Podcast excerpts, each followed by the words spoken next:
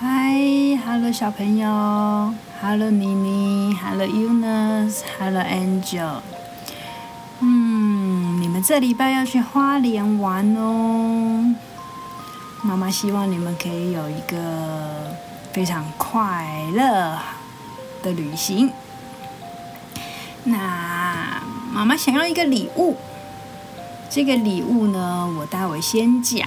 那他讲出来呢，其实它跟今天我们要念的这个长耳兔的三十六封信里面的这一封信呢，内容有一点点相关。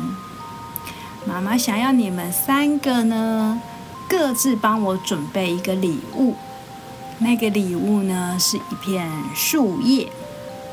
现在呢是十一月底，在每个地方呢，在台湾的每一个地方，每一个森林，每一棵树呢，都在做呃季节的交替，所以呀，会有很多落叶，或者是会有很多跟呃绿色不一样颜色的树叶。所以妈妈想要你们一人带一片树叶回来送给我。那你们会去很多个地方，对不对？每到一个地方呢，然后先挑了一片树叶。我假设你在第一个地方，你挑了这一片树叶，你觉得它好美哦，好适合妈妈，你就把它带在身上。那等你到下一个地方的时候呢，你又发现，嗯，这边还有更美丽的树叶，或者是更特别的树叶，更适合妈妈。那就请你把前面的那一片树叶呢，把它留在那一块。地方上面就留给大地，让它留在大地上，然后把第二个地方找到这个树叶再带在身上，以此类推。那最后最后呢？等你回来的时候，送给妈妈的那一片树叶，就绝对是你精挑细选最适合妈妈的树叶，好吗？可以吗？一人送我一片树叶，这是妈妈想要的礼物。好，接下来呢，我们要来讲。呃，写给长耳兔的三十六封信里面的第十八封信，这封信的名字呢叫做《审美》。信是这样子说的：爱美的长耳兔，你说生活被框住了，有一股说不上来的厌烦，好像缺乏了美感，也缺乏了生命力。那种感觉似乎会让人窒息。如果时间许可的话，我邀请你到户外走一走，或者从事不一样的活动，重新让你的感官打开，变得敏锐。生活中美其实无所不在的，只是我们如何去参与，如何去发现。能够经常感受美的人，生活一定是丰富又有趣的。他的生命。也会更深邃美丽。如何来发现生活中的美呢？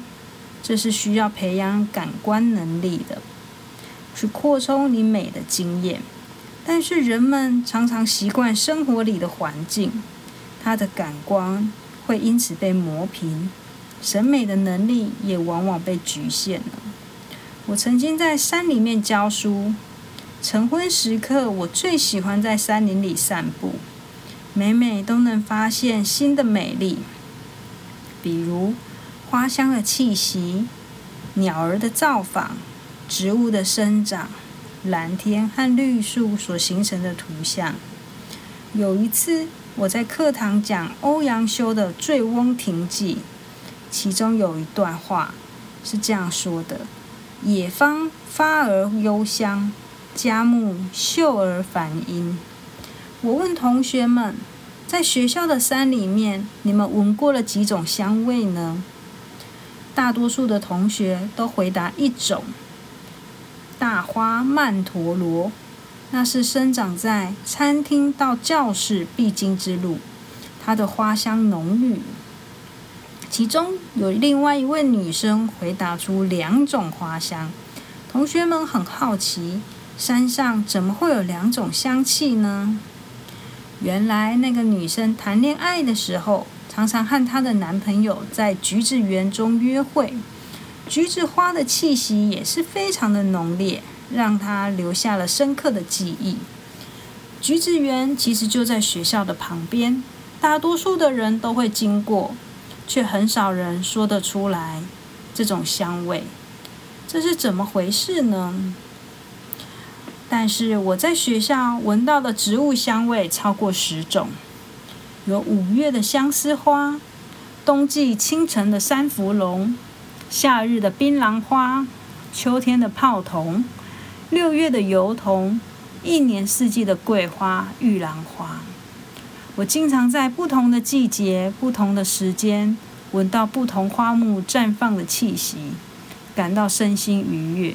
为何这些同学不知道呢？可能他们太习惯山中的环境，他们的嗅觉感官被磨平了，失去了敏锐的觉察。失去了美好的感受，也失去了好奇的探索。当我告诉同学们，香气散发的环境全都在宿舍和教室之间必经之路，他们完全都不相信，甚至不知道泡桐就在他的身边，不知道三芙蓉在日夜的花色是不一样的。当我邀请他们打开嗅觉感官，探索环境里的气息。同学们纷纷来告诉我说：“真是太神奇了！我们对身处的环境太习以为常，便会失去敏锐度。如果嗅而不觉，充而不闻，视而不见，生活的美也就失去了。不只是嗅觉，我常提醒自己，不要让自己的感官局限在固定的印象中。”要多用不同的角度来探索环境。比如说，我经常问朋友：“你注意过电线杆的形状吗？电线杆的造型像什么？电线杆的颜色、材质都不一样，上面白色的艾子树木也都不一样。他们常常把天空切割出不一样的视野，像一个一个站着的卫兵。”有时又像一个一个调皮的顽童，各有其生命，创造出不同的图像或象征。如果你看过希腊哲人导演安哲罗普洛斯的电影《雀鸟池厨》，最后有一幕，一群披着黄雨衣的工人在雾雨迷离的水汽中，缓缓地爬到了电线杆上头。这创所创造出的美感与意象，就会发现寻常事物，只要从不同的角度去看，就会产生不同的想象。我再举一个更大的目标，很多人把它当作是怪物的高压电塔，它有几种造型，有几种颜色，连接电线的手臂，你最多看过几根？最少有几根呢？这些问题你答得出来吗？也许你会跟我说，矗立在我们周遭的巨型怪物、丑陋的电塔有什么值得注意的？电塔的确是很像巨型怪物，但是我从不同的角度也引发了不同的探索与想象。为何有的电塔是铁灰色，有的是红白间隔，有的是细长，有的是稳如泰山？电塔连接的电线。为何最多是八根？还能不能有更多？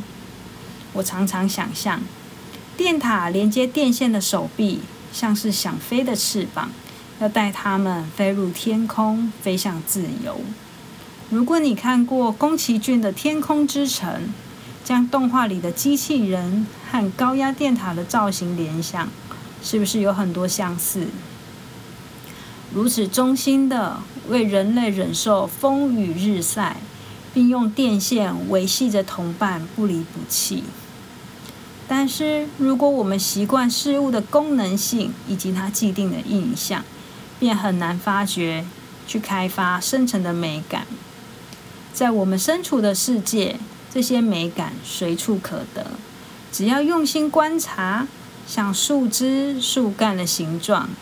如同书法的线条浑然天成，一片落叶飘零的路径，有着美妙的姿态。天空中流云的颜色变化的形状，也有各自的面貌。这些生活的细节是美感的泉源，时刻在我们的身边。长耳兔，如果你被框住了，就让自己来一段旅行吧，到陌生的环境，打开感官，因为陌生，所以新鲜，感官不会局限，对事物具有高度的觉察，再带着这份敏锐，回到熟悉的环境，美的觉察与思维也会有所不同。想象自己就像是电线杆的阿健笔。我们今天这封信呢，讲的就是要把你的感官打开，去体验你生活中一些不同的美。所以啊，妈妈请你们到了花莲的时候呢，闻闻看花莲的味道跟台南、高雄的味道有没有不一样。还有啊，看一下花莲的树木跟台南、高雄的树木有没有不一样。把你们的感官打开，然后让你们去体验一下花莲，让人家感觉到美好的地方，然后把这个美好带回家来，好好的收在你们的心里面。好了，今天就是讲到这边喽，晚安，祝你们有个美梦。